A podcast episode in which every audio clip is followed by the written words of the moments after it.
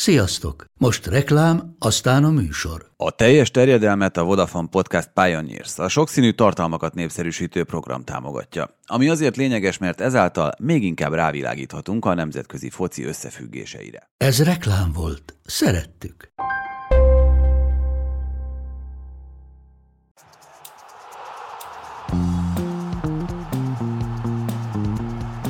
Ez a teljes terjedelem. Magyarország első futballpodcastja. A mai adásban Baumstark Tibor és Bognár Doma. És ezúttal Fekete Márkot üdvözöljük nagy szeretettel, aki szerepelt már korábban a podcastunkban, de most először személyesen vesz részt egy teljes terjedelem felvételen, és hát a mez nem véletlen.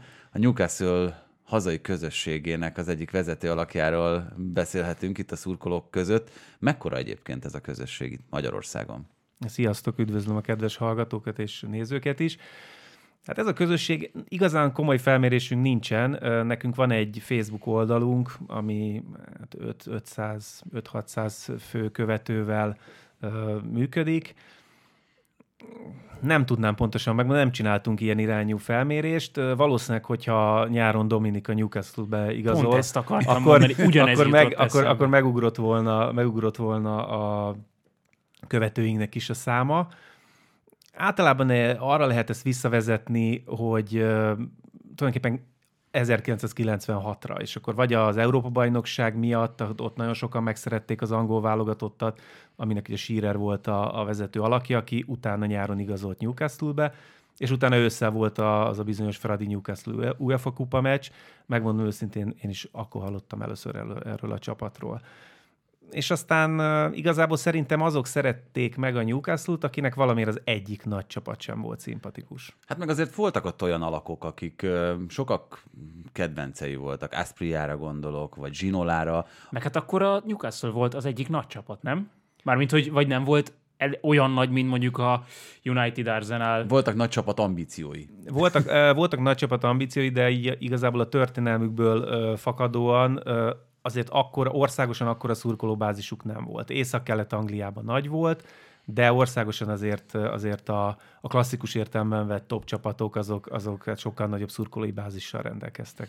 Na majd Észak-Kelet-Angliáról, meg a másik ottani nagy csapatról is beszélünk hamarosan, de először kezdünk szokás szerint a hét pillanataival. Doma egészen távolról hozott nekünk valamit. Igen, mert a hétvégén ugye Copa del Rey volt, majd kitérünk úgyis a kupákra is, viszont a spanyolok hétközben játszottak múltkor, és most már tényleg nem mehetünk el a Girona mellett szó nélkül. Abból a szempontból Mi beszéltünk már eddig? róluk, beszéltünk már róluk, csak eddig nem hittük el.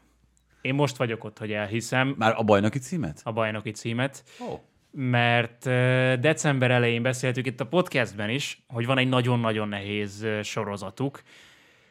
Atletic Bilbaóval, Valenciával, Barca, Betis és Atlético. Ezt így november legvégétől kezdve volt egy ilyen sorozat. És azt mondtuk akkor, hogy na, hogyha ezt behúzzák, ha itt ebből kijönnek jól, akkor elhisszük nekik. És kijöttek jól, kettő döntetlen volt benne, de megverték a Barszát, és most az Atlétikót is 91. perces góllal még hozzá múlt szerdán, Iván Martin góljával, és megint az volt a helyzet, hogy tökéletesen hülyek maradtak önmagukhoz, tökéletesen ragaszkodtak az elveikhez, miközben az Atlético inkább tűnt ö, megint annak a csapatnak, amelyik identitásválságban van, és nem meri fölvállalni azt a változást, amit már egy ideje próbál szorgalmazni. Simeone, hogy mennyire az, az a pályán így kiderült, mert a Girona most megint holt versenyben első a Real Madriddal. Van ide egy quiz kérdésem, hogyha nem lestétek itt ma, tegnap este nagyon az adásmenetet. Tudjátok-e, hogy féltávnál, most van féltáv a spanyol bajnokságban, hány pontja volt a 16-os bajnok Leicester Citynek, tehát 19 kör után? 39. Köszönöm. De és ilyen büszkén ránézett az adásmenetre. Igen. De gondolkodj egy kicsit már, én, hát ha... Én, én egyébként, és olyan 40 körül, 40 fölött itt mondtam volna. Igen, nagyon nekem olyan emlékeim, hogy akkor hogy x, x sok volt, mert nekem inkább az, az jött le, hogy minden héten úgy álltunk neki, akkor még működött a Britannia blog, és akkor minden héten, mikor írtuk a beharangozókat az adott fordulóhoz, akkor mi, na most fognak kipukkalni. Na most biztos kipukkannak, és minden meccsüket megnyerték. Én többet mondtam volna, de hát a 39 is azért eléggé eléggé rendben van. Hát, hát ott, így ott volt ez, hogy ugye ott féltáv környékén mondta azt Rányéri, hogy megvan a bennmaradás. Uh-huh. Ugye, csak amiatt, egyébként nem mondtam volna meg a 39-et, hogyha nem látom, de, de az rémlik, hogy valahogy így december vége, január eleje környékén voltunk, amikor ugye az volt, hogy Rányéri pizzára hívja meg a csapatot abban az esetben, hogy elérik a 40 pontot, ami a fixben maradást jelenti körülbelül, és az, ez már azért viszonylag későn volt ahhoz képest, hogy aztán a végén a Leicester bajnok lett. És ott nem is kellett feltétlenül annyi pont talán a Leicester City-nek a bajnoki címhez, tehát emlékezhetünk, hogy, hogy akkor az nem számított egy magas pontszámnak a körülötte levő City, vagy akár az előtte levő Chelsea bajnoki címek miatt. Most viszont a Zsironának 48 pontja van, és ugyanúgy 19-19 forduló után, tehát 9 ponttal többje van. 96-os bajnoki szezon, mint hogy Hát gondolj bele, hogyha ez valóban, hát, ja. valóban megtörténik, akkor az minden idők. Tehát, hogy ilyen fél szezonja volt a Zsironának és lehet, hogy nem érik el a százat, lehet, hogy Guardiolát nem előzik meg, vagy a, mit tudom én, Mourinho féle top Real Madridot, ettől függetlenül 48 pont féltávnál a lehetséges 57-ből az döbbenetesen magas szám. Én nagyon drukkolok nekik. Én nagyon, nagyon drukkolok a Zsironának, és uh, amiatt drukkolok nekik, mert náluk ugye azzal, hogy a City Groupnak a tagja, nincs is, a, tehát nem is kell attól félniük, hogy na, akkor most jönnek és akkor lerabolják őket. Mert ott van egy olyan háttér, akik hát azt a City lerabolhatja. Hát a City lerabolhatja, de mondjuk Spanyolországon belül nem. Tehát, hogy Spanyolországon belül adhat egy olyan vérfrissítést, hogy hogy most egy újabb tényező lesz, akikkel, le, akikkel remélhetőleg most hosszú éveken keresztül számolni kell. Egyébként itt szerintem az a legjobb üzenete ennek a Girona féle történetnek, és aztán majd ezen tovább ugorhatunk, de a magyar válogatott, hogy hogyan kapcsolódik ide, az lehet, hogy egy kicsit furcsán hangzik, hogy mennyire sokat számít a fociban a háttér, a know-how, az, amit Márko Rossi esetében is kiemelünk, hogy persze ő is egy taktikailag nagyon képzett, nagyon felkészült edző, de az a stáb, ami körülveszi, az, hogy hogyan zajlik akár a válogatottnál azokra a meccsekre a regeneráció, az, hogy hogyan dolgoznak az erőléti edzővel a játékosok, az, hogy milyen egyéb segítséget kap különböző oldalakról, különböző eszközöktől a, a válogatott, az ugyanígy szerintem a Zsironánál is megvan, tehát hogy itt erről szólt a legtöbb cikk, hogy nem arról van szó, hogy ez egy keltető a Manchester City-nek, ahonnan majd az is lehet, persze, de most egy, egyelőre még nem erről beszélünk, hanem az, hogy megkapták azt a tudásanyagot, amivel egyébként a Manchester City-nél is dolgoznak, és hogy ennek szerintem alábecsüljük még mindig a jelentőségét. Egy bizonyos Pere Guardiola is tulajdonos, ugye, és gyakorlatilag ő az, aki a fontos kérdésekben dönt. Most volt egy olyan nyilatkozata, nagyon szimpatikus volt egyébként. Mitchell az egyik legkeresettebb edző lesz, vagy már most is az, és hát a Bayern Münchennel most elég sokakat szóba hoznak Spanyolországból. Mondták, hogy Mitchell lehet akár a Bayern edzője, és erre azt mondta Pere Guardiola, hogyha így van, akkor ő személyesen autóval viszi el Münchenbe Mitchellt, mert nagyon büszkék arra, hogy, hogy ilyen plegykák így szóba kerülhetnek egyáltalán. Oké, okay, hallgassuk meg Bencének a hét pillanatát. Pascal Mazzocchi néhány nappal ezelőtt igazolta a Napoliba a Salernitanából, ez élete első nagy csapata, úgyhogy nagyon-nagyon várhatta a bemutatkozását. Ez rendkívül hamar el is érkezett, mert hogy szükség volt rá, már most a hétvégén is a Torino 1-0-ra vezetett a Napoli ellen, és hát Zielinski cseréjeként azt hivatott volna a pályára vinni, hogy valamiféle változás álljon be a Napoli játékába sikerült abszolválni a feladatot, mert hogy négy és fél perccel a beállását követően egy borzasztóan elkésett becsúszással olyan sima piros lapot gyűjtött be, amilyen csak a világon van, és hát ennek megfelelően ember hátrányban, idegenben és gól hátrányban a Napoli végül simán kikapott 3-0-ra. Én tudom, hogy olyan, mintha ez nekem már valamiféle ö, állandó mondani valóm lenne az elmúlt hetekben, de hát ezekből a jelekből egész egyszerűen nem nagyon tudok nem arra gondolni, hogy amellett, hogy a Napolinál hatalmas gondok vannak, Walter Mazzari uh, hát ténykedése elég rövid idejű lesz, és nem soká véget ér. Nem, nem most erősítették meg őt a pozíciójában, vagy nem, nem ezt mondta De Laurentiis? Hát ez inkább szerintem arra vonatkozik, hogy de Laurentiis nem feltétlenül ö, dolgozott ki C-tervet is erre a szezonra, és akkor, amikor Mazzari lett az edzője a Napolinak, akkor én azt hiszem, hogy már körbejárta azokat a lehetőségeket, amik egyáltalán szóba jöhetnek. És hogyha közülük Mazzari volt a legjobb, akkor elképzelhetjük azt, hogy még milyen egyéb opciókkal. Conte? hát szerintem itt most már ez egyik fél részéről sem egy opció, hogy, hogy Antonio Conte legyen a Napoli edzője. Hát nyilván itt, itt egy, egy újratervezésre van, én azt gondolom szükség, és ez az újratervezés, amennyire nekem itt a Republikának adott interjújából De Laurentisnek kiderül, inkább a nyárra készülődik. De hát ezt a, Akkor ezt a ez egy jó ezt, második fél év lesz. ezt odadobták az ördögnek, ezt a szezont. És Hát hát az-. Mazzari most eltiltott volt? Vagy egy ilyen plexi, mögül, meg plexi mögött ült, mert ott mutatták nagyon, ott azt hiszem vagy 2-0-nál, vagy 3-0-nál bevágtak egy képet róla, ahol ilyen eléggé szigorú fejjel nézett. Én azt néztem, hogy hát ugye az első gólja a Torinónak az egy ilyen óriás mázli volt. Tehát össze-vissza pattogott a labda, Hát a kiállítás, az, az, arról tényleg nincs mit beszélni, azt, azt nem is értem, hogy mire gondolt, mire gondolt uh, játékos. És uh, hát utána meg nyilván emberhátrányban már a, a második gólja egyébként egy nagyon szép támadás volt, a harmadik meg egy szöglet. Tehát ott valószínűleg már fáradtak is voltak, nem is voltak meg. Aminek én nagyon örültem, hogy két gólpasztot ott Zapata, én őt nagyon szerettem. Amikor az, És volt amik- nápoi. Ö, hát én igazából már többet játszani még az Atalantában Igen, láttam, igen. és akkor az a, a, a, a, még az a papugomezes időszak volt, amikor úgy berobbantak. Én nagyon szerettem. Ö, én elnéztem volna őt Newcastle-ben is, de hát most már azért 31-32, valahogy így van. Tehát azért ő most már kezd egy kicsit kifelé menni, de láttam, hogy két asszisztja volt, akkor mondtam, hogy azért ez szép. Hát ennek a tank csatárnak az igazi igen, Igen, prototípusa igen, ő, igen. úgyhogy igen, ugye nagyon sokáig a Napoli alkalmazásában állt, játszott is ott, aztán utána kölcsön adták őt kétszer az Udinézének, meg játszott az Atalantában, és aztán most éppen a Napoli életét keserítette.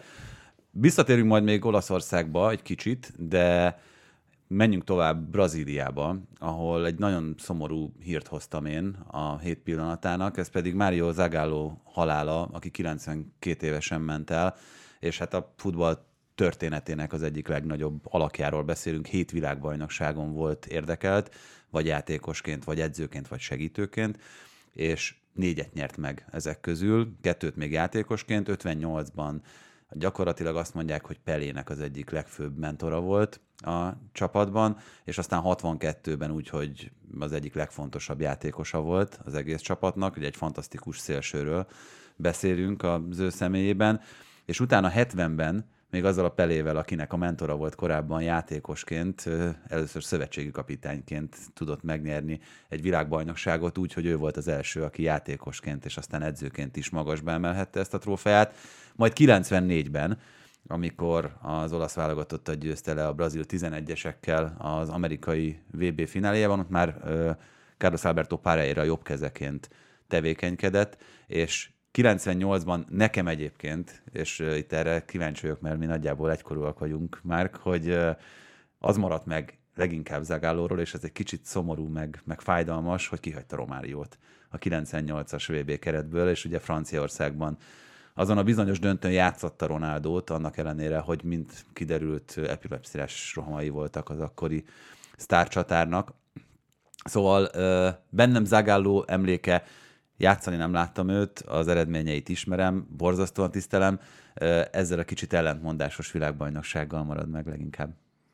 Nekem az 1994-es volt az első, amit úgy, úgy követtem, hogy, hogy tényleg néztem a meccseket, a bátyámmal ültünk, és akkor emlékszem, hogy elküldtek minket aludni. Mi meg, meg, meg, volt nálam Megkapcsoltuk a tévét, és akkor néztünk, hogy éjszaka voltak a, a mérkőzések, és a, már a 94-es VB-n is szó volt arról, hogy Romário és Bebeto között van valami feszültség.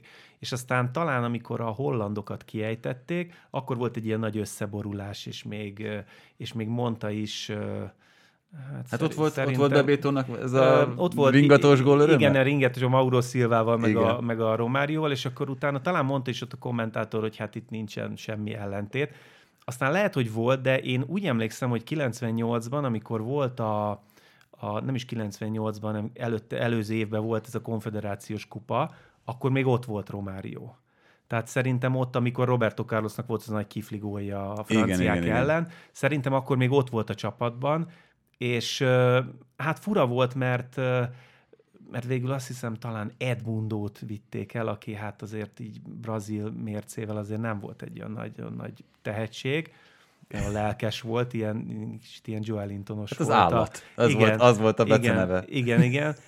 És uh, én is sajnáltam, én 94-ben még az olaszoknak drukkoltam a döntőbe, de 98-ban a brazil-francián meg már a braziloknak.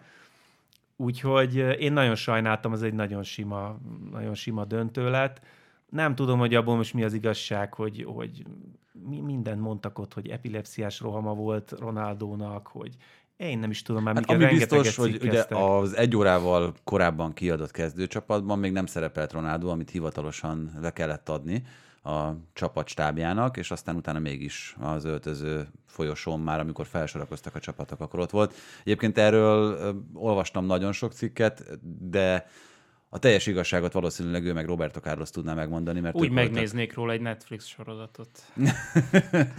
ők, voltak, ők voltak szobatársak akkor, úgyhogy ez biztos, hogy ők tudják, hogy pontosan mi történt, meg mondom, azért ezt elég gazdagon feldolgozta a sajtó, mindenki válaszom magának oldalt, meg hitet, mert ugye lehet arról hallani, hogy itt a sportszergyártó nyomására kellett, hogy játszon Ronaldo, Ugye a Nike erőltette akkor azt, hogy egy VB döntőből a legnagyobb reklámarcuk nem maradhat ki, de mondom, a valós motivációkat nagyon nehéz most innen, főleg ilyen időtávlatából felderíteni.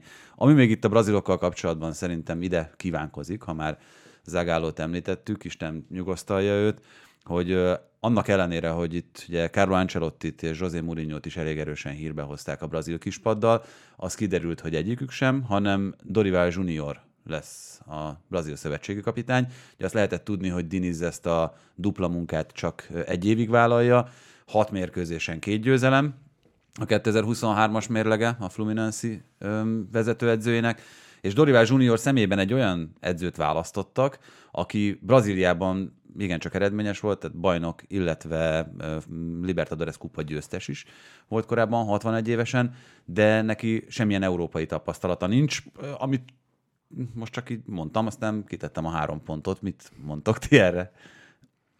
Én nem gondolnám, hogy ez hiba lenne. Tehát én, én, én úgy látom, hogy tehát, amióta az eszemet tudom, tehát braziloknál nem nagyon volt külföldi szövetségi kapitány.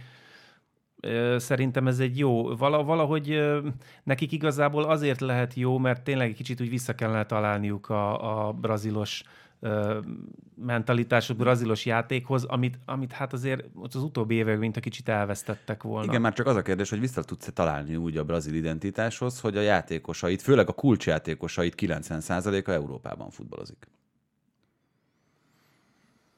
Igen, Tehát ezért, a... ezért mondtam itt Dorival Junior esetében is, hogy nagyon szép ez, amit a Soga Bonito az biztos, hogy egy, egy fantasztikus dolog, meg elképzelés, meg filozófia, csak azokat a játékosokat, mint amilyen egyébként például Bruno, Bruno Gimarais is, vagy éppen Joelinton, azokat vissza tudod teremni. Az a hogy kb. azt a kettőt mondtad, aki, aki távol van a, ettől a brazilságnak. Gimarais nem annyira eszméjétől, miközben a játékosok nagy része azért mégiscsak úgy brazil, hogy, hogy, hogy úgy is játszik. Mármint, hogy ez a játékosság, ami Vinicius játékában megvan. Vinicius-tól kezdve még vagy... Richarlisonban is abszolút megvan ez, az, az, szinte az összes brazilra jellemzően. Attól függetlenül, hogy Európában játszanak. Szerintem sokkal inkább kérdés az, hogy lehet-e ilyen játékot valóban így európai játékosokkal úgy játszatni, hogy a legtöbbjüknél azért úgy összességében a mögöttük levő edzői filozófia követel meg mást. Tehát Ancelotti például pont jó annak a, annak a felfogásnak, ami az egyéniséget helyezi előtérbe, de az említett két ember, és Eddie Howe, és a letámadás, és a fegyelem, az nem. Hát itt akkor az is kérdés, hogy a brazil válogatott meglépi-e azt, mint amit beszéltetek a Zsironánál is, hogy esetleg a szövetségi kapitány köré fölhúz egy olyan stábot, olyan segítőkkel, hogy akkor oké, okay, a szövetségi kapitány hozza ezt a brazil vonalat, hogy amikor a játékosok együtt vannak és összetartás van, akkor ezt a nagy brazil életérzés, szabadság, Joga Bonito, ahogy mondtad, viszont legyenek a stábban olyan tagok, akik viszont kőkeményen kiverik belőlük azt, ami ehhez a úgymond modern focihoz szükséges, ahhoz, hogy ők eredményesek legyenek. Na hát és akkor elérkeztünk a te heted pillanatához, ami talán nem is lehetett kétséges, hogy, hogy honnan jön, nem? E, igen, nekem a, a Time Wear derbihez kapcsolódik, ami hát most az angolok ilyenkor Time-nak mondanak, mert ugye attól függ, hogy ki játszik otthon, annak a folyóját teszik előtérbe, és Hát egyrészt a derbihez, másrészt inkább a derbi utánhoz Jason Tindalhoz kapcsolódik, akit hát a saját szurkolóik is Mad Dognak hívnak, mert egy hát egy elég érdekes figura, aki eléggé leveszi a feszültséget Haunak a válláról. De várj, ezzel kapcsolatban azért úgy sok olvasata van annak, hogy ő leveszi a feszültséget, és hogy veszi le? Kicsit úgy veszi le, mintha lenne egy ilyen, egy ilyen házi murinyója Eddie Howe-nak, tehát, hogy valaki, aki tombol helyette, aki oda megy veszekedni a bírókkal, aki hergeli az ellenfél edzőjét, és emellett viszont viszont Howe azt nyilatkozta róla, hogy hát ők, mert ez egy ilyen évtizedes barátság az övék, és hogy ők, ők együtt kezdték akkor, amikor sehova nem kellettek, és mindig mindenhova mentek együtt. Egy rövid időre váltak külön, amikor Tindel vitt, nem is tudom, talán ilyen lígvanos csapatot egy pár hónapig, de az nem volt egy ilyen sikersztori. Hát meg a Bormusznál maradt ott, hát amikor maradt, elment igen, igen, egy rövid idő, ilyen igen, maradt igen. tulajdonképpen és uh, amikor vége lett a mérkőzésnek, akkor ugye megcsinálták ezt a bizonyos csapatfotót. És uh, ez, ez oda vezethető vissza, hogy amikor a, a 20-21-es, nem 21-22-es, bocsánat, szezonban, amikor megvolt a szaudi tulajdonosváltás, hát akkor igazából minden létező statisztika és előrejelzés azt mutatta, hogy hát ők innen ki fognak esni.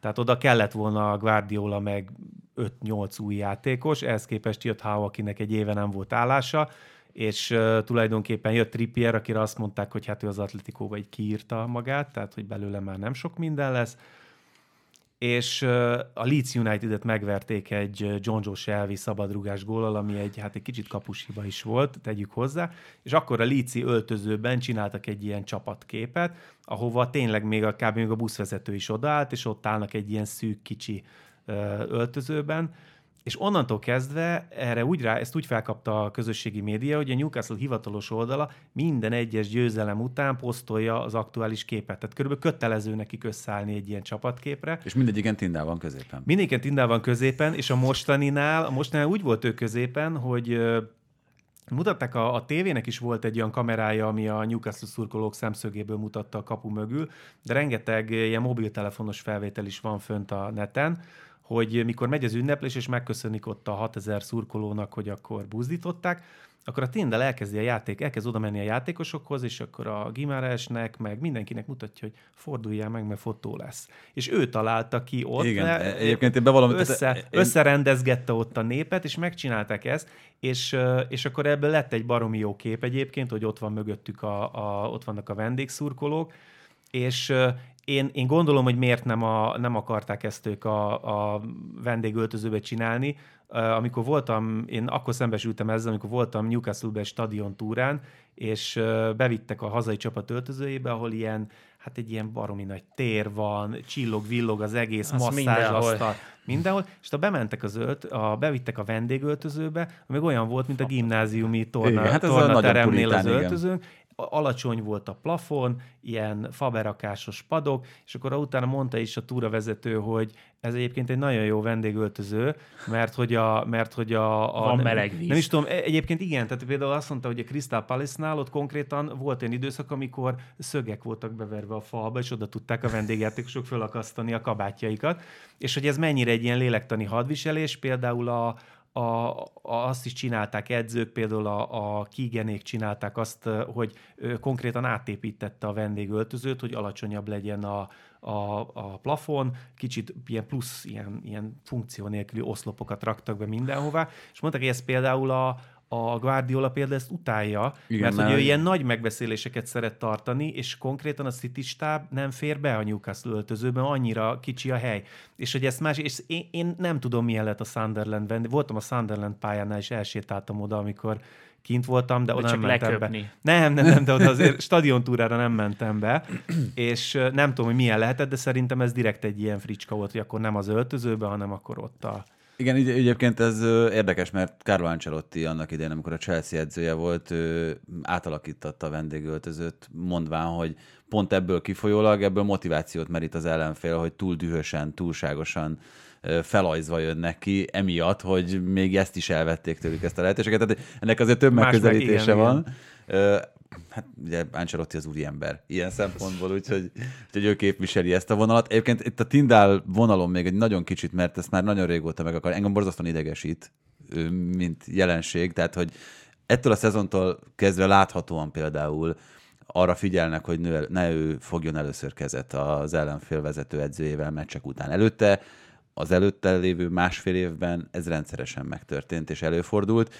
Ugye azzal a szabályjal, amit hoztak a szezon előtt, hogy nem állhatnak ketten a technikai Igen. zónában, és az egyiknek egy méteren belül kell lennie, Hau az, aki sokkal közelebb áll a pályához, Tindál most már ritkábban tűnik ott föl, de nekem, ez Doma tudja, nekem ez, ez egy ilyen állandó, van visszatérő, engem rettenetesen bosszantó dolog volt, hogy, hogy ennyire nem lehet az ember uh, exhibicionista, és akkor próbálom a legszebb uh, kifejezést megtalálni, vagy a jelzőt rá, hogy, hogy ennyire el akarja venni a, a fényt a vezetőedzőről, vagy hogyha ennyire el akarja, akkor fordítsanak a szerepeken, és akkor legyen ő az, aki azért az egészért felelősséget vállal. Mert nem tudom, hogy egyébként miért vállal a felelősséget. Tehát nem tudom, hogy ő a hétköznapokban mennyire segíti a csapatnak a felkészülését. Olyan, mint hogyha neki tényleg valamilyen szinten ez lenne a, ez lenne a szerepe.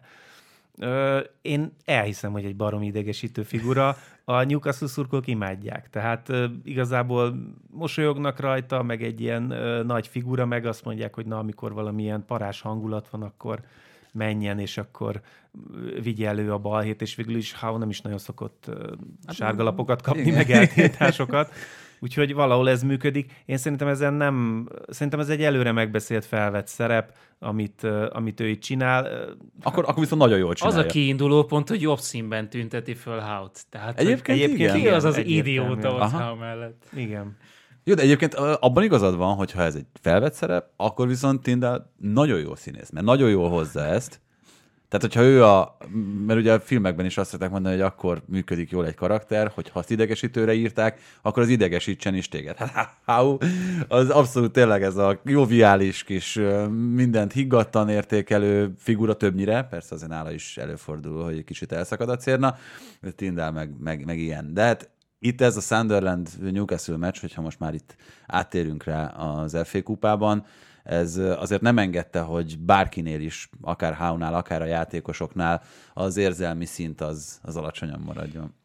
Nem engedte, viszont pont a végén volt egy olyan, amikor már kialakult volna egy bunyó. Tehát, hogy nagyon közel voltak hozzá, és pont Ripper volt az, aki így elvonszolta, sőt, bocsánat, az még 2-0-nál volt. Elvonszolta onnan a többieket, hogy figyelj, ezt a meccset, ezt szanaszét nyertük, semmi szükségünk erre az égvilágon, és valószínűleg sokkal megalázóbb az a Sunderlandnek, hogyha nem mennek bele az ilyenekbe, miközben a Sunderland keresi. Értem én, hogy előtte már volt ö, nagyon hasonló eset több is, meg rengeteg párharc. Hát meg Trippier azért nem mindig volt higgadt a, a, az egész meccsen, tehát hogy a, a kezdésnél pont ezt, ezt beszéltük, mert ö, jöttem be, és egyébként ezt a jelenetet, amit mondtál már, hogy hogyan álltak össze a fotóra, ezt uh, tudtam nézni, mert én ugyan a QPR uh, Bormus meccset közvetítettem utána, de kértem a vezérlőben dolgozókat, hogy addig ne vegyék el a képet, amíg itt bármi hasznos van.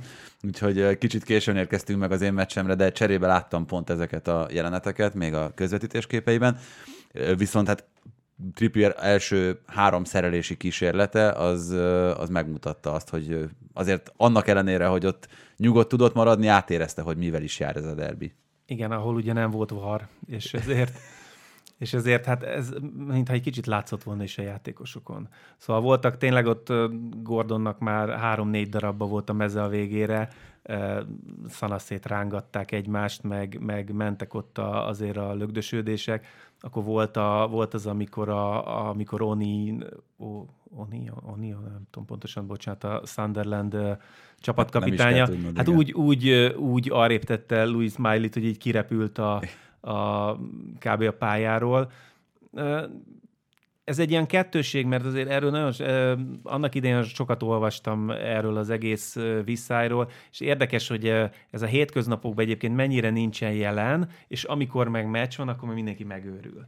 Tehát, hogy azért a newcastle és a Sunderlandnek nagyon sok közös olyan kezdeményezése van a klubvezetéseknek is, meg a, a szurkolói csoportoknak is, ahol együtt jótékonykodnak. Liverpool Everton uh, is nagyon hasonló, igen, nem? Tehát, tehát, hogy, tehát, hogy akkor van a, van a, a Shearernek is van egy uh, alapítványa, akkor van a Sir Bobby Robson alapítványa, ahova, ahova folyamatosan uh, együtt, közösen uh, adományoznak. Annyira ez nincs, uh, nincs jelen de ilyenkor meg teljesen megőrülnek, és hát uh, sajnos azért igen, most is volt olyan, hogy, hogy hát eléggé hát eléggé alpári megnyilvánulásokba Kizárt. csapott át. Uh, igazából itt, a, amikor itt a, a Miley-t kitették az oldalvonalra, uh, azután a, azután a, a Newcastle így ilyen szurkolói oldalára kikerültek ilyen tweetek, hogy hát a uh, Sunderlandiek szeretnek keményen odaverni tinédzsereknek, és akkor ezzel az Adam mm. Johnsonnak a szexuális ügyé, zaklatási ügyére utaltak, akkor a Sunderland szurkolók, hát ők talán egy kicsit még lejjebb mentek, mert ők meg Gary Speed halálával viccelődtek, úgyhogy néha ilyen nagyon alpári, de egyébként meg azért megmutatja, hogy, hogy ez igazából erre a derbi napra így kicsúcsosodik, és akkor utána szépen, szépen visszatér. Gondolom, hogyha a közös munkahelyen ül egymás mellett egy Sunderland meg Newcastle szurkoló, akkor ők év, évközben is piszkálják egymást, de azért szerencsére ilyentől nem kell tartani. Lehet egyébként ez azért is van, mert hogy már, már osztálykülönbség van köztük, illetve ugye pont elkerülték egymást, mert amikor a Newcastle kiesett, akkor ugye a következő évben Benitezzel visszajutottak, de akkor meg a Sunderland esett ki, és akkor ők azóta nem is találkoztak. 16 óta. Igen, de abban az év, tehát azokban az években, főleg, hogy akkor a Sunderland szana szétverte a Newcastle, tehát ugye hat meccsen keresztül uh, ilyen, ilyen nagyon-nagyon rossz sorozatban volt a, a Newcastle, és akkor hát akkor ilyen verekedések voltak az utcán. Hát volt egy fickó, egy Newcastle szurkoló, aki a vereség után nehezen dolgozta fel, és leállt boxolni egy rendőrlóval megütött egy rendőrlovat, és akkor őt hat évre, eltiltott, hat évre eltiltották minden, minden pályától, és talán még 12 Mi máson hónapra... vezes le a Igen, mint egy rendőrlóvon. Igen, de nem, nem járt jól egyébként, mert hát volt a több rendőrló is, volt meg több rendőr, és ők elég gyorsan, de, de azt is, hogy voltak a képek, hogy rendesen beálltott. Szóval ilyenkor megbolondulnak, de, de szerencsére azért ez nem egy olyan nem egy olyan háborús övezet azért De a azért, két város. hogyha még a pályán kívüli dolgoknál maradunk, engem nagyon meglepett ez az ügy, ami miatt a Sunderland vezetőségének tényleg gyakorlatilag ilyen kanossza járást kellett itt ma, tegnap végrehajtania, hogy az egyik Ugye a hospitality ticketek azok általában a drágább dolgok. Hát azt hiszem 600 font volt talán. 600 font, átszámoltam pont, ilyen 250 ezer forintos jegyek, és ahova azok bevittek, az egyik büfét átfestették, a helyi büfét, hogy ne a Sunderlandes dolgok legyenek kiírva, hanem ilyen newcastle szürkolói feliratok, meg különböző rajzok kerültek ki a falra. Valaki ezt lefényképezte, kitette, teljesen mindegy, hogy hova, és akkora ügy lett belőle, hogy nyilvánosan kellett bocsánatot kérnie a Sunderland elnökének, mondta, hogy ezek a szokásos kamuszövegek, hogy megnézzük, hogy mi mehetett félre a rendezésnél, és alaposan megvizsgáljuk, hogy legközelebb ilyen ne fordulhasson elő.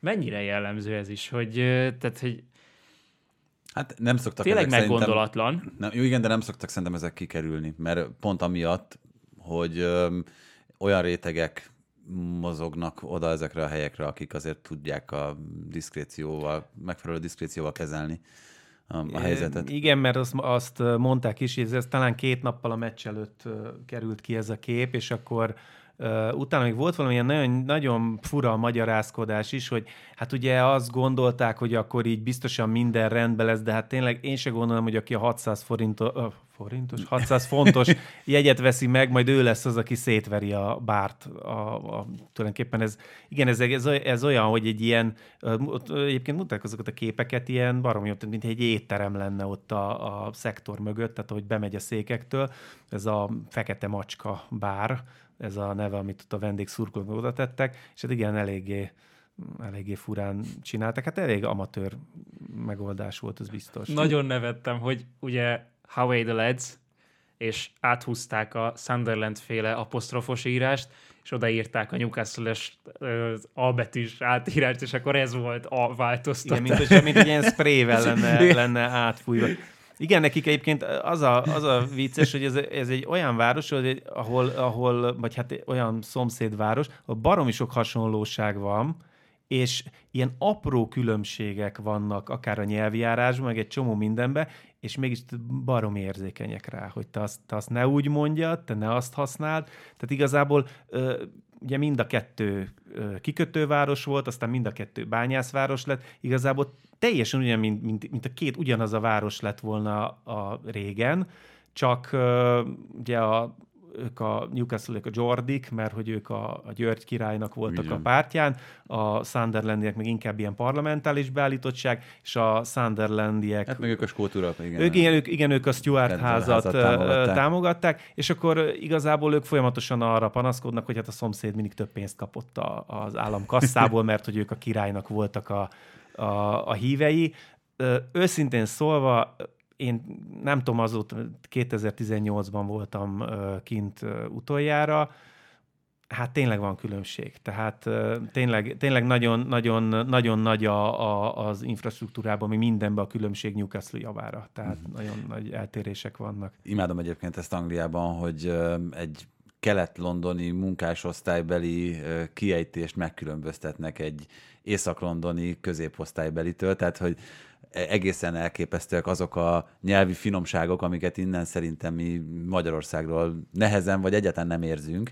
Miközben egyébként, hogyha nagyon figyeled, akkor nyilván felfedezhetsz ilyen különbségeket, de hát hogyha valaki például olvas brit irodalmat, abban egy rendszeresen visszatérő dolog ez, hogy a legtöbb embert úgy azonosítják, hogy nyugat yorkshire nem tudom milyen kiejtéssel beszélt, nem? Tehát, hogy ez, ez fontosabb, mint hogy milyen színű a szeme.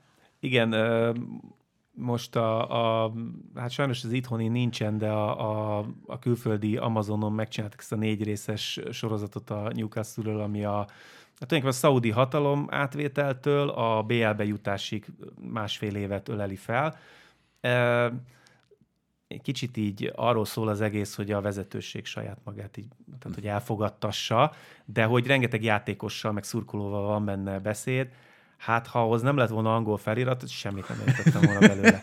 Tehát ott, ott tényleg a létező legkülönfélébb, tehát úgy olyan kiejtések vannak, hogy, hogy soha nem mondtam volna meg, még leírva is volt, hogy visszatekertem, hogy biztos ezt mondta, úgyhogy ráadásul Newcastle már elég régóta egy egyetemi város, van vagy tizenvalahány egyetemi épülete, egy ilyen általános egyetem van ott, tehát orvostól mérnökig mindent képeznek, és ez tele van külföldivel. És rengeteg, tehát egy, egy, egy ilyen nagyon színes város, és akkor még ők, akik már ott élnek évek óta, még a, még a Jordival összekeverték a, az általuk tanult angolt, és egy ilyen, ilyen indiai Jordi angollal mondott egy, egyik szurkoló egy mondatot, hát azért ember legyen a talpán, aki azt úgy hallás alapján megérti.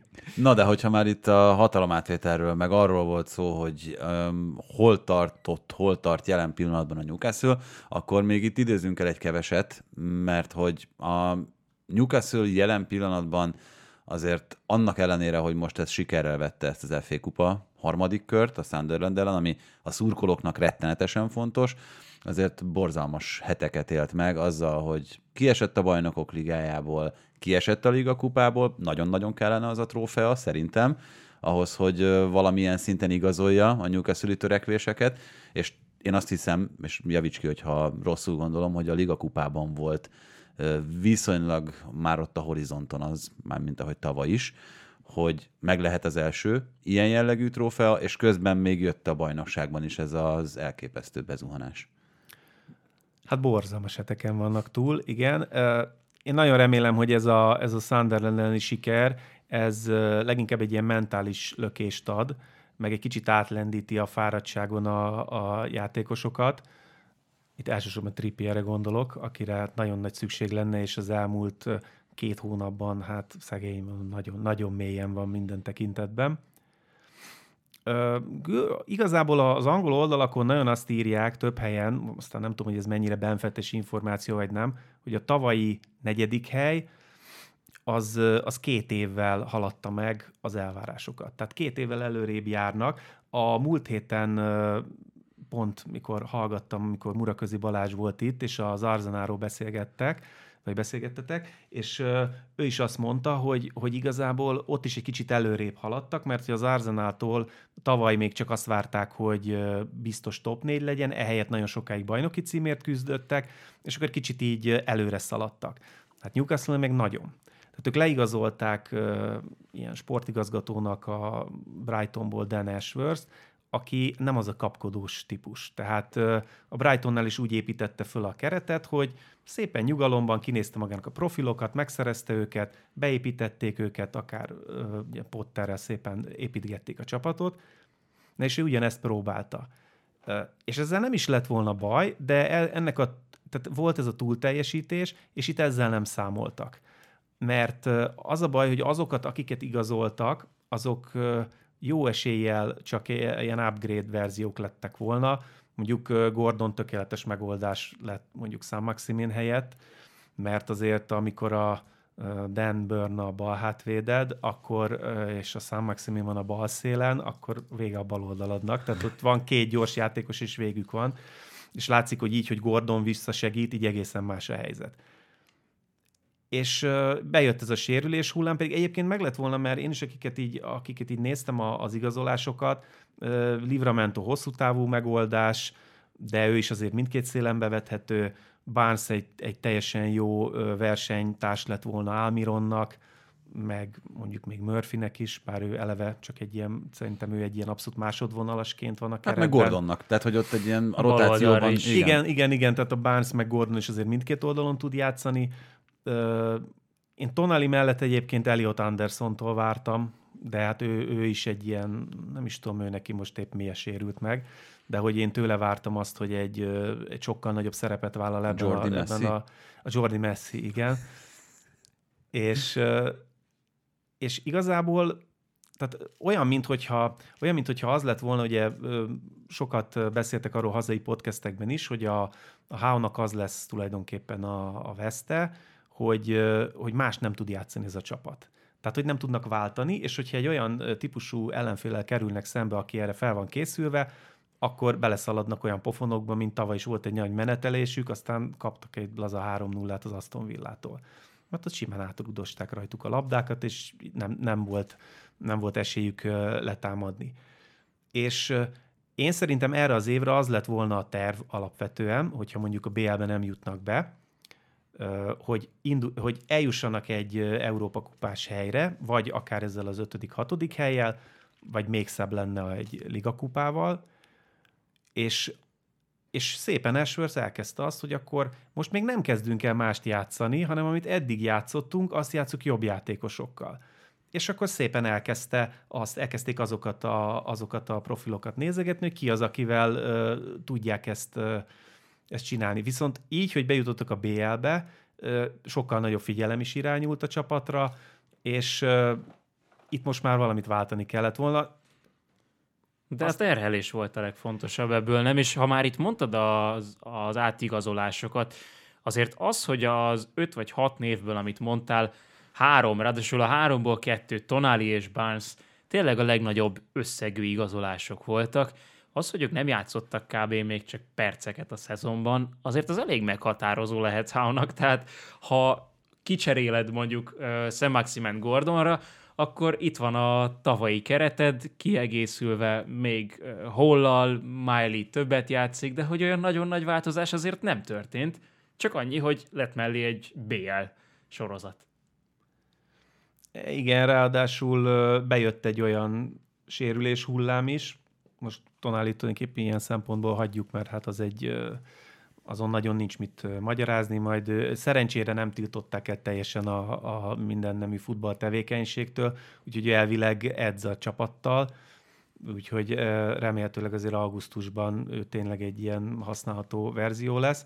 De igen, tehát bejött egy olyan sérülés hullám, hogy, hogy igen, itt volt a tavalyi Newcastle, csak amíg a tavalyi Newcastle mondjuk a 65 70 percig tudta ezt a fajta letámadást produkálni, és általában arra az időre már szétzúzta az ellenfelet, amikor ők is elkezdtek fáradni. Így ez a mostani, ez itt tudta 40 percig csinálni. És nagyon sokszor a második félidő úgy kezdődött, hogy már nyelték is be a gólokat, és uh, úszott el a mérkőzés, és uh, azt is, azt is több helyen beszéltétek ti is, hogy itt az intenzív letámadásnál ugye nagyon fontos az, hogy ha kevesebben vannak, akkor viszont mennyivel többet kell futni, és hogy a newcastle nagyon sokszor nem látszódott az, hogy kevesebben támadnak le, és így tudtak biztos, hát most nagyon látszik.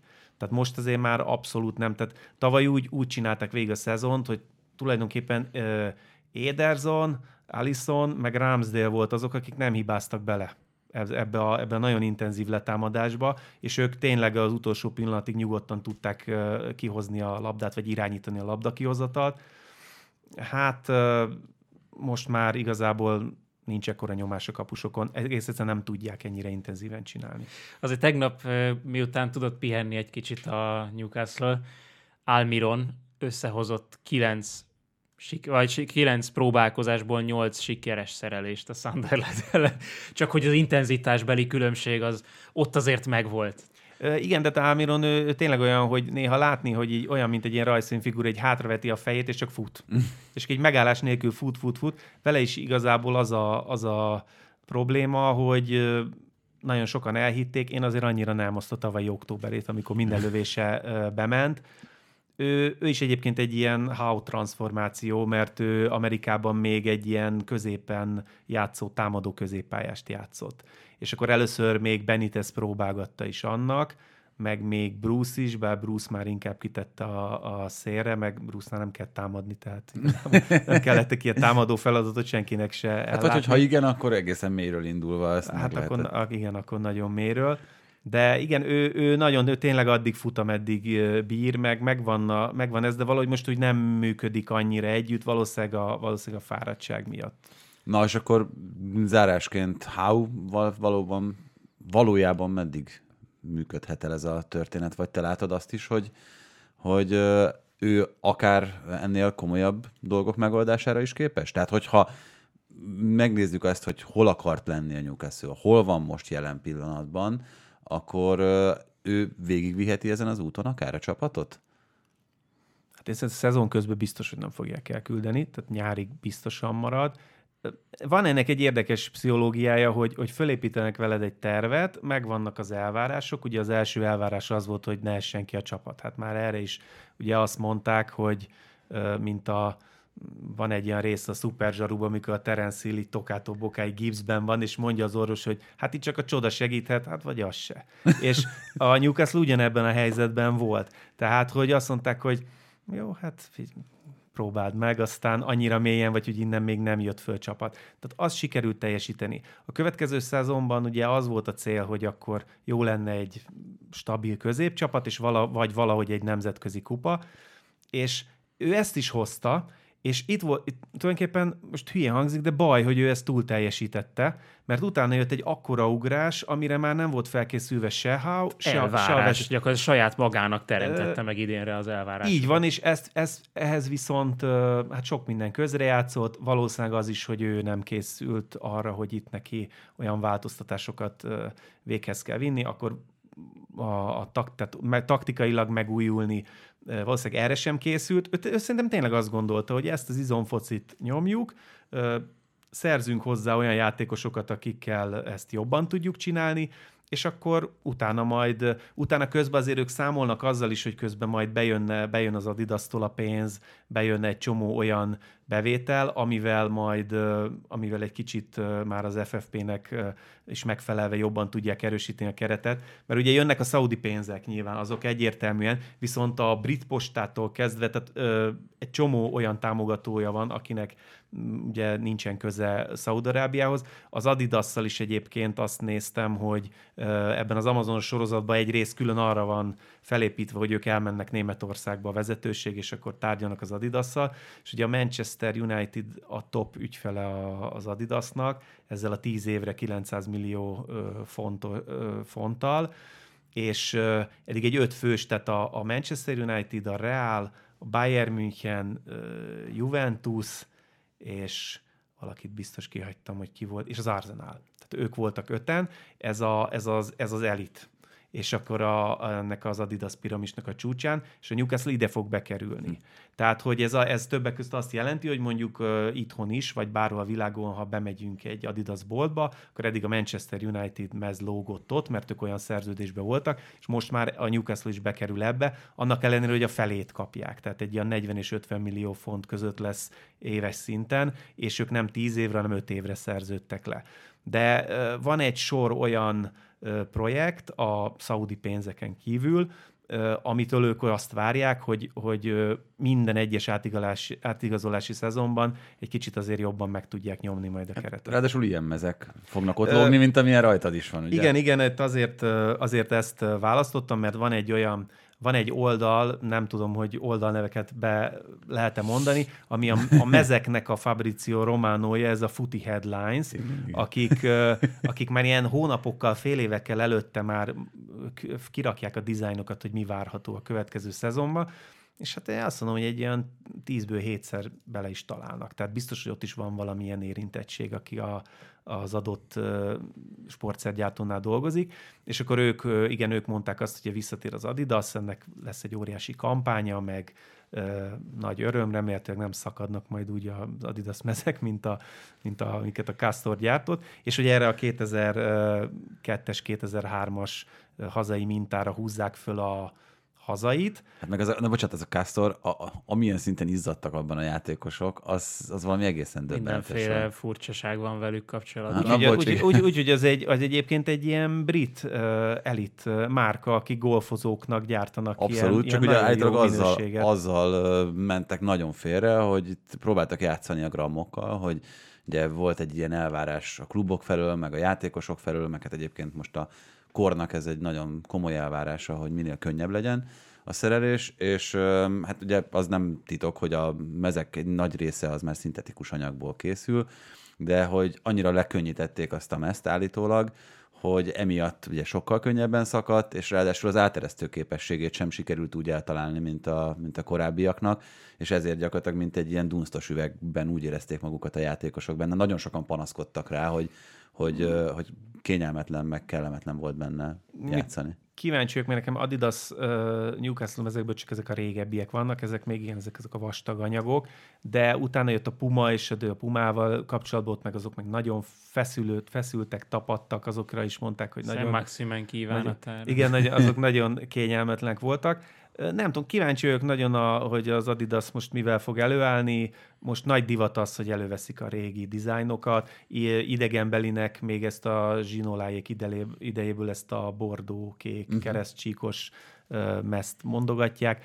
Hát aztán majd kiderül, de mindegy, hát ez igazából uh, tulajdonképpen csak a mez kérdés, hogy utána mit művelnek benne. Na, ha már a tradíciókról beszéltünk, akkor egy pár szót én nekem nagyon kedves sorozatom az FA Kupa, mégpedig azért, mert azt gondolom, hogy ez az a sorozat, bár ugye persze van ebben némi álszentség, hogy azt mondom, hogy kevesebbet számít a pénz meg a csillogás, mint mondjuk más egyéb sorozatokban, ideértve az összes bajnoki kiírást, meg ideértve az európai kupa sorozatokat. Itt megmaradt a tradíciók egy része, Ugye a negyedik fordulóig van újrajátszás, ami egészen egyedülállónak mondható az európai nemzeti kupáknak a, a sorában.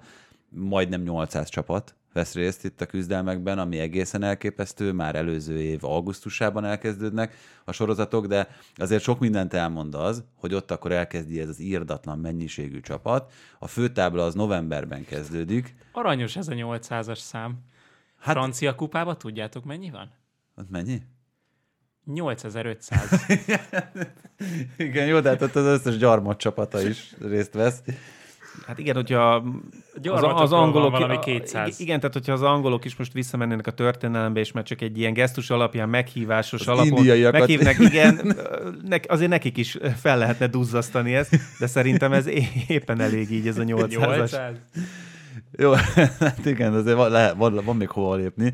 Igen. És hát itt nyilván ez is, hogy és ugye amikor elkezdődik a, az első főtáblakör novemberben, akkor ebből a rengeteg csapatból ebből marad 80 az feleződik 40, 20, és akkor ahhoz jön hozzá 44 csapat a Premier League-ből és a Championship-ből, így van 64-es tábla. Ez a 20, ez mondható kevésnek, soknak, kiki vérmérséklete szerint, de szerintem elég sok. Tehát elég sok lényegében, majd többségében amatőr, vagy hát nem többségében, de amatőr csapatokkal is köztem, mert a harmad meg a nagyosztályú csapatok még profinak számítanak. Lehetőséget kapnak arra, hogy játszanak nagyokkal, és akkor itt, ugye itt jön be az, hogyha valaki mondjuk összekerül a Manchester United-del, az arsenal vagy a Tottenhammel, és netán Londonban játszák ezt a meccset, akkor egyelő arányban osztoznak például a jegybevételen, ami egy ötöd, hatod, heted osztályú klubnak sokszor több, mint az éves költségvetése. Úgyhogy ez egy nagyon szép dolog, nekem önmagában, ha már a mezekről beszéltünk, borzasztóan tetszik az, hogy a saját messzámmal ellátott, a saját messz felirattal ellátott mezekben játszanak, nem a Premier League által előírt betűmérettel és számmérettel, apróságok, de mégis azt mutatják, hogy, hogy van élet ezen az egyébként nagyon szabályozott, nagyon szépen cukormázzal leöntött. Sőt, most annak is örülünk, hogy nincsen videóbíró, ugye, hogy Igen. végre egy sorozat. Teljesen ahol... más hangulata van a, a meccseknek. Egyrészt ezeknek a nagyon pici stadionoknak, amikor, tehát ahol, ahol egy némelyik meccset megrendezik,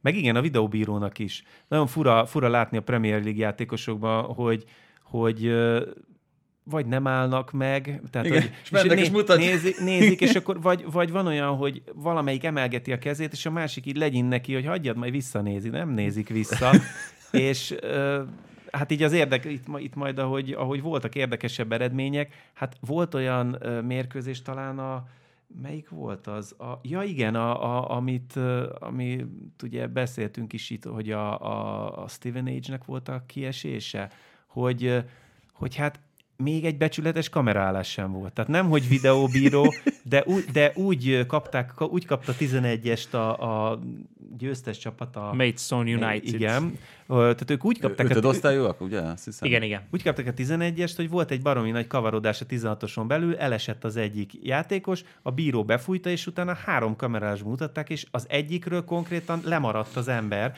tehát nem is lehetett látni, hogy mi történt, és a másik kettő is olyan volt, hogy a kameraszögbe legalább ketten takarták, tehát ott, hogy videóbíró, hát még nem is az, hogy videóbíró, még a néző se puffoghat otthon, hogy, hogy mi történt, de szerintem van egy nagyon jó hangulata az egésznek.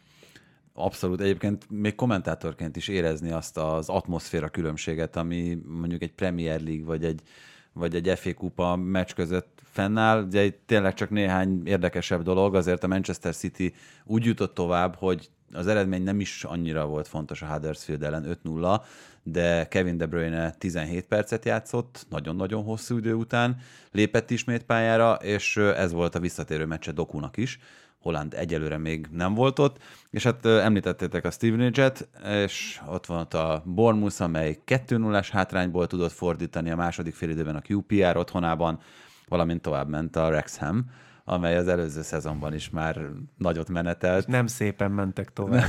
nem, nem szépen, tehát ott a, a, arra a meccsről, ami összefoglalókat találtam, nem voltak hosszú összefoglalók, de hát sok közük nem volt a játékhoz, viszont volt egy megpattanó lövésük, ami, ami pont úgy repült, hogy szerencsétlen kapus már elrepült a másik oldalra, de egyébként csak Shrewbury helyzetek voltak. Tehát, hogy hát lehet, hogy nekik is közben forog a kamera, és akkor kész, kell, készülnek kell a az dráma. új évadok, kell a dráma. Hát most szolgáltatták, mert tehát itt azért, itt azért nagyon, nagyon necces volt. Egyébként a Bournemouth nekem pont az jutott eszembe, hogy mikor kettő núra vesztésre álltak, és onnan megfordították, hogy egy jelenleg a Bournemouthnak, amelyik most rendben van, hogy most van egy jó felfelé ívelő időszakuk, de most kell ez nekik egyébként?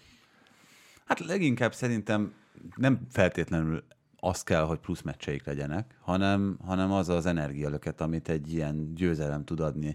Ö, mondjuk igaz, igaz, tehát a, a legrosszabb ilyen szempontból egy Premier League klubnak az az újrajátszás. Az biztos. Tehát azt, azt néztem is, hogy én kimondottan örültem annak, hogy a, mind a Nottingham, mind a West Ham újra kell, hogy játsza a meccsét.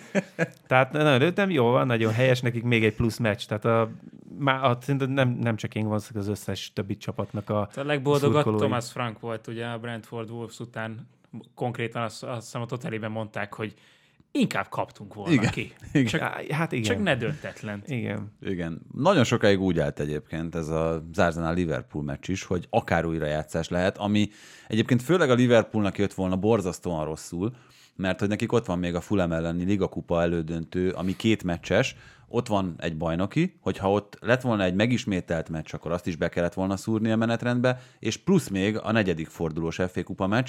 Ugye azért nem mindegy az, hogy kettővel kevesebb vagy több meccsed van egy adott hónapban, végül egy lett több, mert hogy a Liverpool 2-0-ra nyerte ezt a meccset, úgyhogy az Arsenal dominálta végig ezt a mérkőzést. Hát most már majdnem 7 gólnál jár itt kidolgozott helyzetek alapján XG-ben, jelen pillanatban az Arsenal, amire egyet sikerült rúgni az, az előző három meccsen. Három mérkőzésen, így van. A West Ham, a Fulham és most a Liverpool ellen, és hát borzasztóan felerősítette ez azokat a hangokat, mi szerint egy befejező csatára mindenképpen szüksége lenne Mikel Artétának. Szüksége lenne, csak nem tudom, hogy, hogy kockáztatnak-e télen, hoznak-e bárkit, vagy tudnak-e egyáltalán olyat hozni, aki, aki meglepetésszerűen mondjuk megoldja a problémáikat. De bocsánat, nem ült vagy nem ült ott tegnap egy játékos a padon, aki az? Tehát Enketiánál jobb befejező azért nem feltétlenül kell szerintem egy csapatba. Nyilvánvalóan nála az egy fontos és kulcs, hogy mennyire érzi aktuálisan a bizalmat. Mert akkor, amikor mondjuk Gabriel Jesus hosszabb ideig sérült volt, és ő volt az első számú center, akkor hozta magát. Az, a mostani szezonban is ez igaz volt, Meg az még előzőben mindig ő a is. házi gól király, nem? A Hát nem, mert öt gólja van, és Szakának hat. Már, Szaka már hat. De hát igen, a csatárok közül, vagy hogyha Szakát mondjuk ilyen szélsőnek vesszük, akkor a középcsatárok közül ő teljesített jobban gólok számában. Hát most, ha ezt kivennénk belőle a, a az érzelmeket, és azt mondanánk, hogy mondjuk ez egy ilyen menedzser játék, akkor mondhatnánk azt, hogy valószínűleg azért nem kap mondjuk egy kupameccsen bizalmat, hogy majd a bajnokságban.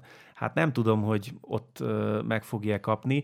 Már láttam a, a különböző ilyen szurkolói oldalakon ilyen szavazásokat, hogy most ezek után pont a Bencék a Premier League csinált, hogy na most ezek után bajnok esélyese még az Arsenal egyáltalán lehet-e velük úgy számolni. Egyébként szerintem lehet, tehát én nem, én abszolút nem mondanám, mert, mert az a, me, tehát ez a pool elleni meccsnek, tehát ami az első fél időben is volt, hát szétnyerték. Tehát ezek, ezekre meg, mondjuk akik nálam többet elemeznek, meg többet foglalkoznak ezekkel a statisztikákkal, mind arra vezetik vissza, hogy ezek előbb-utóbb beérnek, meg, meg bemennek. Most vannak egy nagyon rossz periódusban, nekik most a legfőbb problémájuk az, hogy a, a Liverpool meg folyamatosan nyeri a meccseiket, mert most a Citynek is van egy rosszabb periódusa, de egyébként afelől sincs kétségem, hogyha most De Bruyne kivárták ezt az időt, és nem az van, mint most nagyon sok csapat esetében, hogy a, a rehabilitáció vége előtt már bedobják a játékosokat, és De Bruyne ott lesz egész tavasszal, úgyhogy egy három-négy hónapot pihent, plusz ugye Hollandnak is ez a lábsérülése rendbe jön, akkor, akkor még azért a, én szerintem a, a City is, még a City-t is esélyesebbnek mondanám, mint mondjuk azt a Liverpoolt, akiknek most nagyon jól kijön a lépés, viszont a, a Liverpool is nagyon, nagyon hajszálon mozog, tehát hogyha még, még két-három játékosnak bejön egy ugyanilyen fáradásos sérülés, mint Dominiknek, hát akkor ők ott nagyon nagy gondban lesznek. Hát ráadásul, amit Tibi mond, ez a plusz meccsek, már itt is Conor Bradleynek kellett beállnia a végére, és neki kellett jobb hátvédet játszania. Így van. Ez... És most Klopp tulajdonképpen reméli nagyon, hogy Endo meg Salah gyorsan visszatér. Mert... Igen, és ugye Endo például február második felére térhet vissza, hogyha Japán nagyon messzire jut. És egyébként, tehát visszatérve egy pillanatra Ártétára, meg egyébként itt ugye a Liverpoolt is ide kapcsolva ehhez a történethez, hogy mennyire másképp narálnánk az eseményeket abban az esetben, hogyha az első félidőben abból a három-négy szituációból, ami pontosan abból adódott, hogy Havertzet jelölte középcsatárnak Ártéta, és szerintem tökéletesen működött, ahogy kihúzta az egyébként az fiatal... első negyed órában. Igen, fi, kihúzta a fiatal Kvanszachot, mert ugye lehetett számítani arra, hogy betegség miatt ugye Fandék nem volt, úgyhogy ez a Konaté Kvanszach azért nagyon ügyes, meg tehetséges, kettős, de hogy ott, ott esetleg van erre mód, hogy őket akár egy kicsit manipuláld, az ő helyezkedésüket és mozgásukat, és akkor meg arról beszélünk, hogy hú, milyen, milyen szintű edzői innováció volt az Ártétától, hogy pont ezen a meccsen vette elő megint Havertz hamis kilencesként való játszatását, mert Chris Nelson a harmadik percben gólt löhetett volna, mert Szakának volt lehetősége, több is, akár az első félidőben, vagy éppen Havertz ugye betalálhatott volna, vagy ugye Ödegor, Ödegor kapufája. igen, ott a 9.-10. percet, az is még nagyon az elején volt. És milyen ilyen híró bevetődések jöttek a liverpool Tehát ha azt, azt mondod, hogy úgy játszott volna az Arsenal, mint a Fulham ellen, mert én írtam ezt ugye be, hogy, hogy ebből a 6,47 százados XG-ből jött az elmúlt három meccsen az egy gól, de abból a három meccsből a West Ham ellen is úgy kapott ki szerencsétlen Arsenal 2-0-ra, hogy jobban játszottak, mint a West Ham. A Fulham ellen az, az egy olyan meccs volt, amilyen most a Newcastle-nek sok van. Tehát, hogy a mindenféle intenzitás, a, a letámadás összehangoltságának bármilyen jele hiányzott, és most megint az volt a Liverpool ellen, hogy ez elsőprő volt ez a játék, és nekem főleg az első negyed óra tűnt annak, hogy ott olyan, olyan ö, munkát tettek be, de már a kezdőkön látszott mind a két oldalon, hogy nem akarják ezt elspórolni. Nem, nem, sőt, nem. Hát meg a meccsen is sőt. abszolút szerintem százszázalékos energiabedobással játszott mind a két csapat. És még egy dolog egyébként, hogyha már itt Ártétát megdicsértük a taktikai elképzelései miatt, akkor gyakran szerintem hajlamosak vagyunk elfeledkezni arról, hogy Jürgen Klopp mekkora koponya, vagy Leinders, vagy akárki, aki mellette... Klopponya? Se, Hú, segíti meghozni ezeket a döntéseket, nehéz lesz innen visszahozni ezt a mondatot. Tehát azt azért, hogy ő hogyan nyúlt bele a mérkőzésbe a második félidőben Nunez szélre való kihelyezésével, Hakpo lecserélésével, Eliott visszahozatalával a középpályára, tehát egy nagyon komoly strukturális átszervezés volt a csapaton belül, ugye Zsota behozatalával, ami végül is, mint ahogy látjuk, meghozta a nyerőformulát a Liverpoolnak, csak szerintem Kloppal kapcsolatban sokszor elsiklunk ezek fölött, a tények fölött, amiatt, hogy ő egyébként mennyire vicces figura, meg mennyire az intenzitást várja el, de hát egy taktikai zseni is, ami szerintem most ezen a meccsen is bebizonyosodott. Barátnőmmel néztük a meccset, és minden alkalommal, amikor ő meglátja a kloppot, akkor, akkor így megijed, hogy hú, ezek a fogak, ezek nagyon ijesztőek. és ugye akkor látod a fogait, amikor így vicsorog. Tehát nem az a tipikus, nem őszinte mosoly, hanem látod, hogy így vicsorog az oldalvonalnál, és tegnap is nem egy ilyen szitu volt, amikor ő is érezte, hogy itt, itt gond van, és a legutolsó ilyen szitu talán pont Bradley beállása volt, amikor Martinelli bejött, és látszott a Liverpoolon, hogy na, ez, ez nagyon nem esik jól hát neki. ott, ahogy Alexander Arnoldot kétszer befűzte, Martinelli, és, az nagyon durva volt. És igen, és erre jött az a válasz, hogy akkor Bradley-t oda küldi még, hogy segítse, vagy hát konkrétan helyet cseréljen ott Alexander Arnoldal, és milyen jó, milyen jó húzás volt ez is Klopptól. Hát, és, és az a jó húzás az egész szezonban tőle, vagy hogy azt abból nagyon jó ki tudott jönni, hogy ugye úgy indult az átigazolási időszak, hogy a Liverpool micsoda generációváltáson megy át, a McAllister és Szoboszlai megérkezett, majd utána bárkit kinézett, azt megvette a Chelsea. És akkor az is ilyen vicces jelenet volt, amikor Endót leigazolták, és a Liverpoolnak, vagy most nem tudom, hogy Liverpool TV, vagy csak a honlap rakta ki, hogy Endó megérkezik az edzőközpontba a kis táskájával, veszi a kamera, hát egy ilyen beállított, nem tudom hányszor vehették fel, mindegy, és Endó belép egy terembe, és oda megy hozzá Klopp, és megöleli, megpuszíja, és mondja, hogy nagyon örülök, hogy itt vagy, mióta vártunk téged, te vagy a mit tudom én, nagyon fontos, hogy itt vagy velünk, és azon gondolkodtam, hogy hát most azért nem nézzék már hülyének szerencsétlen, hát előtte ugye a Kajszédó meg a Lavia mindkét eset olyan volt, hogy ott a most, hát most nem tudom, hogy mivel szórakozták el, de ugye voltak... Mindkét... Hát biztos azzal, hogy azt mondták, hogy Endo mögé jöttök másodiknak. Hát az is, le, az is lehet, de hogy tehát igazából két olyan eset volt, hogy az egész sajtóban végig követhettük azt, hogy meg, mindig megvolt az a pont, amikor azt mondták, hogy tuti Liverpool lesz, és aztán mentek a Chelsea-be. Jó, de egyébként Endo egy kiváló választás. Nagyon egyébként baromi gyorsan, tehát egy, egy pár meccs volt, amikor kicsit ott kereste a helyét, amikor úgy be kellett dobni, és aztán ahogy, ahogy telik a szezon, egyre jobb, amit, egyre jobb, Neked amit nem? csinál. Nagyon, tehát hogy az, hogy ilyen tapasztalt játékost vettek, az biztos vagyok benne, hogy egy nagyon jó döntés volt, de szerintem nem első számú választás. Nem, ő nem, nem, tehát én szerintem ő nem, nem lesz az, tehát ő, hogyha most ö, ö, akár télen, akár most nyáron, hogy, hogy alakul a piac, az majd kiderül, de ő nem, a, ő nem azért jött. Inkább azt mondom, hogy az, az, az is látszik, tehát hogy, hogy hogy Klopp nem kapta meg feltétlenül nyáron azokat a típusú játékosokat, akiket szeretett volna, és ahhoz képest nagyon jól kijött belőle. Most lehet mondani, persze ott vannak, vannak szerencsés győzelmek utolsó pillanatokban, összeszedett győzelmek, meg azért nagyon sok esetben lehet látni a, a, azokból, a gólokból, amiket bekapnak, hogy, hogy azért ott látszik is a fején, hogy hát olyan hibákat követnek el, amiket gondolom három ezerszer beszéltek át, hogy ezt nem úgy kéne csinálni, de ez képest ez tényleg zseniális, hogy, hogy van egy ilyen kerete, ami hát kicsit nem is annyira az, amit ő szeretett volna, és végül is ott van az élmezőnyben. Még kettő dologról mindenképpen beszéljünk, és akkor itt engedtem el a szériát ezen a ponton, mert lassan már most kéne lezárni a műsort, hogyha ragaszkodnánk az előre eltervezett terjedelemhez. Viszont kettő átigazolásról, és itt nagyon könnyen ideköthető Timo Werner, akiről ugye most olvastam, hogy, um, és fel kellett, hogy frissítsem az emlékeimet, hogy a Liverpool nagyon akarta őt annak idején, amikor még a Chelsea szerződtette először, már ezt könnyű volt elfelejteni, különösen Wernernek a Chelsea-nél töltött időszakát követően. Ő lehet ö, az a játékos, akivel Postekoglu hasonló ö, tud tenni, mint amit megtett mondjuk Richardisonnal? Vagy, vagy néhány játékossal, akinek az erényei sokkal inkább kidomborodnak a, az Ausztrál irányítása alatt? Hát, mivel csak kölcsönről van szó, ezért, amit az Atletikem írtak, mondtak, nem is tudom már, az, hogy Son helyettesének jött, amíg Son távol van, nekem gyanús, hogy ennyiről van szó. Igen, és de hogy nem, miközben nem Brennan Johnson terveznek vele. egészen kiváló játékos szerintem, tehát hogy ő is gyakorlatilag szom helyettesként bevetető mindkét nem oldalon. sok oldalú, mint, tehát hogy ő, hát mondjuk játszott csatárt is a Forestben. Igen.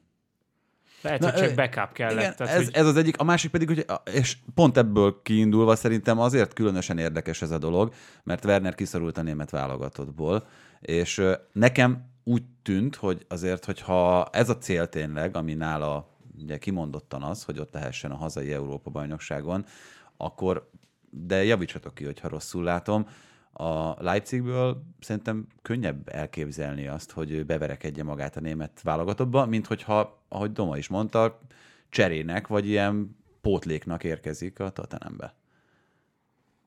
Hát egyértelmű. Én, én nem tudom, hogy lehet, hogy az van Wernerben, hogy ő azért nagyon sokszor ilyen viccelődés tárgya volt, amit Angliában csinált.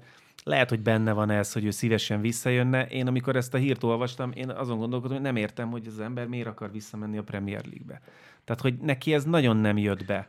Hát meg egyébként igazából nem is az, hogy miért akar. Én ugye Wernerrel kapcsolatban ö, beszéltem olyan emberekkel is egyébként, akik ö, vele voltak egy csapatnál, és őt ugye egyébként is viszonylag sokszor kipécézik a, a a jelleme miatt, tehát hogy most nem azért egy, egy nagyon rendes rác, de valószínűleg ez a túl jó fiú típus, kevésbé ő az elmondója ezeknek az ilyen maszkulin tréfáknak, amiknek inkább ő a célpontja, miközben egyébként ugye van egy beszédhibája, ami szintén egy ilyen támadási felületet jelent számára. Tehát ez a másik kérdés, ami bennem azonnal megfogalmazódott, amikor ezt hallottam, meg olvastam, hogy ő most valóban egy környezetváltással akar ö, megint új lendületet adni a karrierjének? Ez, ez azért egy érdekes dolog. Hallottátok ezt nyilatkozni már egyébként? Még, még nem. Hát rend, rendkívüli módon pösze. Uh-huh. Ö, és hát, de, de ez, a, ez a a levegőváltás a számára most az utóbbi, tehát amióta ő a Lipcsében először nagyon jó volt, azóta sehol nem lőtte a gólokat, és sehol nem volt akkor a hatása a csapatra. Hát Úgy... Hát igen, volt ez a 28 gólos szezonja a Lipcsével még, ami igen. utána a Chelseahez szerződött, és azóta valóban, tehát ezen 10 alatti számok voltak főleg. És azért tűnik logikusnak valahol a dolog, mert hogyha nem megy neki most a Lipcsénél, már pedig nem megy, tehát ugyanúgy szenved, mint ahogy a Chelsea-nél, akkor az ő részéről ez egy, ez egy jó opció. Én nekem inkább a Tottenham felől van kétségem, hogy miért, miért pont Werner. Postekoglu akarta állítólag. Postekoglu valószínű úgy érzi, hogy ki, ki tudja hozni belőle a legjobbat, meg valószínű, hogy az opciók, az egyéb opciók hiánya is Werner felé terelheti a, az embert, hogyha körbenéz, hogy hol vannak még ilyen típusú játékosok, mint Brennan Johnson vagy Werner. Oké, okay, a másik pedig, hát nyilvánvalóan Kylian Mbappé, akiről lehet, hogy még többször is fogunk beszélni itt az átigazolási időszakban. Ti mit gondoltok, hogy látjátok jelen pillanatban az ő helyzetét? Mert a hír pont az Atletiken ma az volt, hogy ismeri a Real Madrid ajánlatát, de a döntés az lényegében rajta áll. Mondjam a, a híreket csak az elmúlt 24 órából. Times, döntött Mbappé, nem igazol a Real Madridba, a Premier League felé veszi az irányt. Fut Mercato, ami egy francia oldal, ez már mai hír, a Times az tegnapi volt, döntött Mbappé, elfogadta a Real Madrid ajánlatát. Hát ez megtörténhet egyik óráról a másikra. Good. Ami ezek alapján, meg az Atletik alapján is határozottan igaznak tűnik, hogy a Real Madrid január elején küldött neki egy ajánlatot, és most valószínű, hogy ezen gondolkodik Mbappé. Tehát nem úgy tűnik, mintha bármit tippel bárki, nem úgy tűnik, mintha meghozta volna a döntést, mert ezt valószínű is kommunikálni fogja. A kérdés akkor még egyszer ö, elhangzik, és úgy, de nem, más, másképp fogalmazom meg. Kell döntenie most januárban Mbappénak feltétlenül? Ugye a szerződése az nyáron jár le, szabadon tárgyalhat január 1 után bármilyen klubbal, miután lejáró szerződésű játékos, és gyakorlatilag itt van fél éve arra, hogy, hogy aláírjon, mert nem tudom, a hosszabbítás opció-e egyáltalán nála.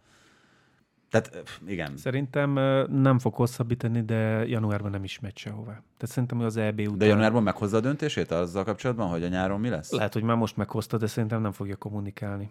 Tehát szerintem ez a, ez a legnagyobb ö, ö, butaság lenne kommunikálni. Sose értettem, Bundesliga csapatok csinálták meg azt, hogy már januárban... Csinálják? Csinálják, igen. Hogy már januárban lehozzák azt, hogy ki hol fog. Emlékszem, hogy mikor a, mikor a Dortmund Bayern ö, BL döntő volt, és már mindenki tudta, hogy a Götze utána átmegy a Bayernbe meg, és akkor úgy ülnek ott a padon, meg a lelátón, meg nem tudom. Szerintem ő nem fogja ezt kommunikálni, hogy hova megy. Szerintem nem is fog elmenni nyárig és szerződés sem fog hosszabbítani, mert amit olvasni lehetett az elmúlt években, hogy tulajdonképpen mennyire köré akarták felépíteni ezt a klubot, és körülbelül már mint a, mint a, a prime korszakában Messi, amikor már kb. ő mondta meg, hogy kiket, kikkel szeretne játszani. Tehát valami ilyesmit tudok elképzelni, hogy a, a, a párizsiak már ennyire mindent alátettek, de ő ezzel továbbra sem elégedett. Én nem tudom elképzelni, hogy ő hosszabbítana. Szerintem most, de egyébként itt is van az ideje, hogy Newcastle? itt is hogy váltson. Nem fog Newcastle bejönni. Nem hiszem, nem hiszem. Nyilván nem hiszem, hiszem, azért hogy- vetődik föl, mert uh, ugyan az FFP most már korlátozza valamilyen szinten a newcastle de mint az egyik legtehetősebb klub a világon, és hogyha itt arról beszélünk, hogy egyáltalán kik engedhetik meg maguknak, Messit, Messit, Mbappét, bocsánat, összezavarodtam, akkor... akkor Teljesen kizártnak tartom. Oké. Okay. Tehát az ő egójának tényleg a Real Madrid, és még Anglián belül is a, a Liverpoolos plegykákat elhiszem, a United-es Chelsea-s plegykákat City. elhiszem, City-s plegykák esetleg. Elhiszed? Azokat is? De... Igen, igen, igen.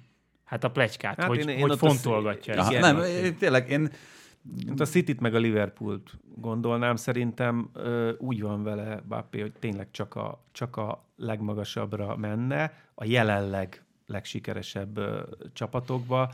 Ö, szerintem még ha lenne is ilyen mondjuk tervben Newcastle-ban, biztos, hogy benne, hogy nincsen. Érdekes, én nem tudom, én nem tudok elkezdeni más csak azt, hogy a Real Madridhoz megy, de lehet, hogy az én szegényes fantáziámnak a... Én meg tegnap pont azért, mert hogy a Times írta ezt. Tehát, hogy, hogy a Times miért írna ilyet, hogyha, hogyha nem biztos forrásból lenne. Az egy kicsit kattintásokat hozza, hogy nem, nem is értem. Nem, Szerintem butaság lenne egyébként az EB előtt, meg nyár előtt elmennie.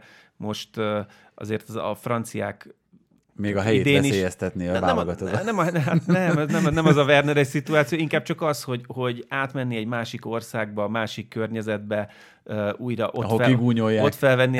Hát, igen, lehet, hogy igen, kicsit más lenne a helyzet, meg azért, hogyha tehát neki azt is azért azt, azt figyelembe kell vennie, hogy oké, okay, azért a Real Madridnál biztos, hogy nagyon megbecsülnék, de nem lenne az a szintű kis király, mint ami most.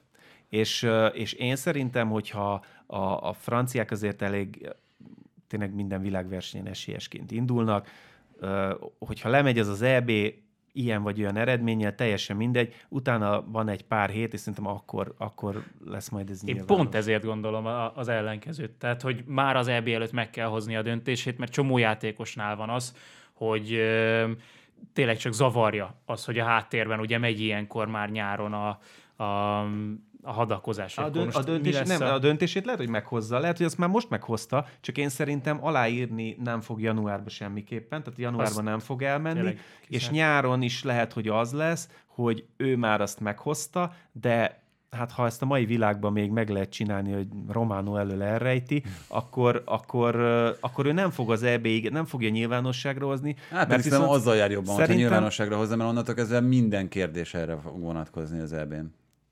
Hát igen, csak mennyire jó az a mondjuk a francia válogatottnak, meg neki, hogy, hogy amikor mondjuk játszanak egy meccset, és akkor nem arról kérdezik, hogy ott mi történt, hanem hogy hányos lesz a számod majd a Madridban. Hát ja, igen, ez semmilyen módon nem tudod kiküszöbölni, mert akkor lesz egy francia-angol meccs, és akkor amikor Bellingemmel találkoznak, akkor mi a. Tehát ugye nyilván igen. mindenre lehet építeni e, ilyen történetet. Julian Lopetegi egyszer már megtalálta a tökéletes megoldást erre a bejelentésre. Igen, az, jó, nem tudod egyébként, ez pont azért, amit, amit most itt beszéltünk, nem tudsz olyan döntést hozni ebben, egy klubváltással kapcsolatban, amiben nincsen kockázat.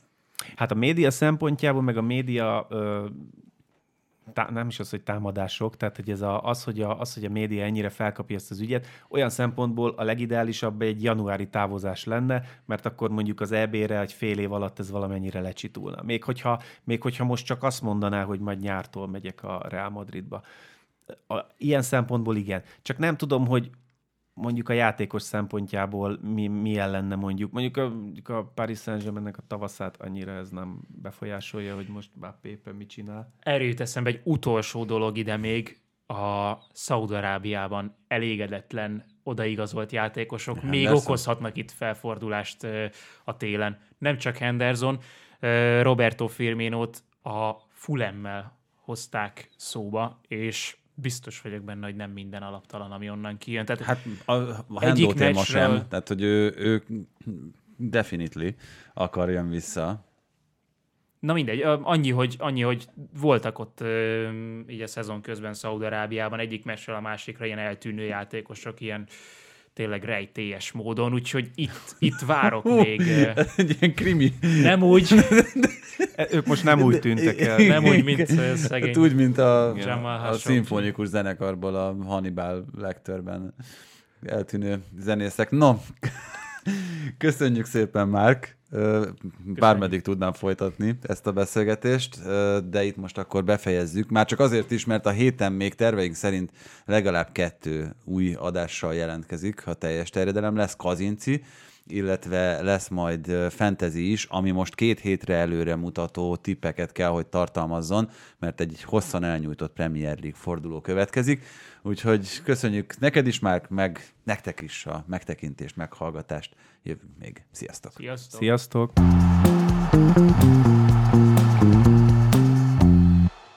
Ez a műsor a Béton közösség tagja.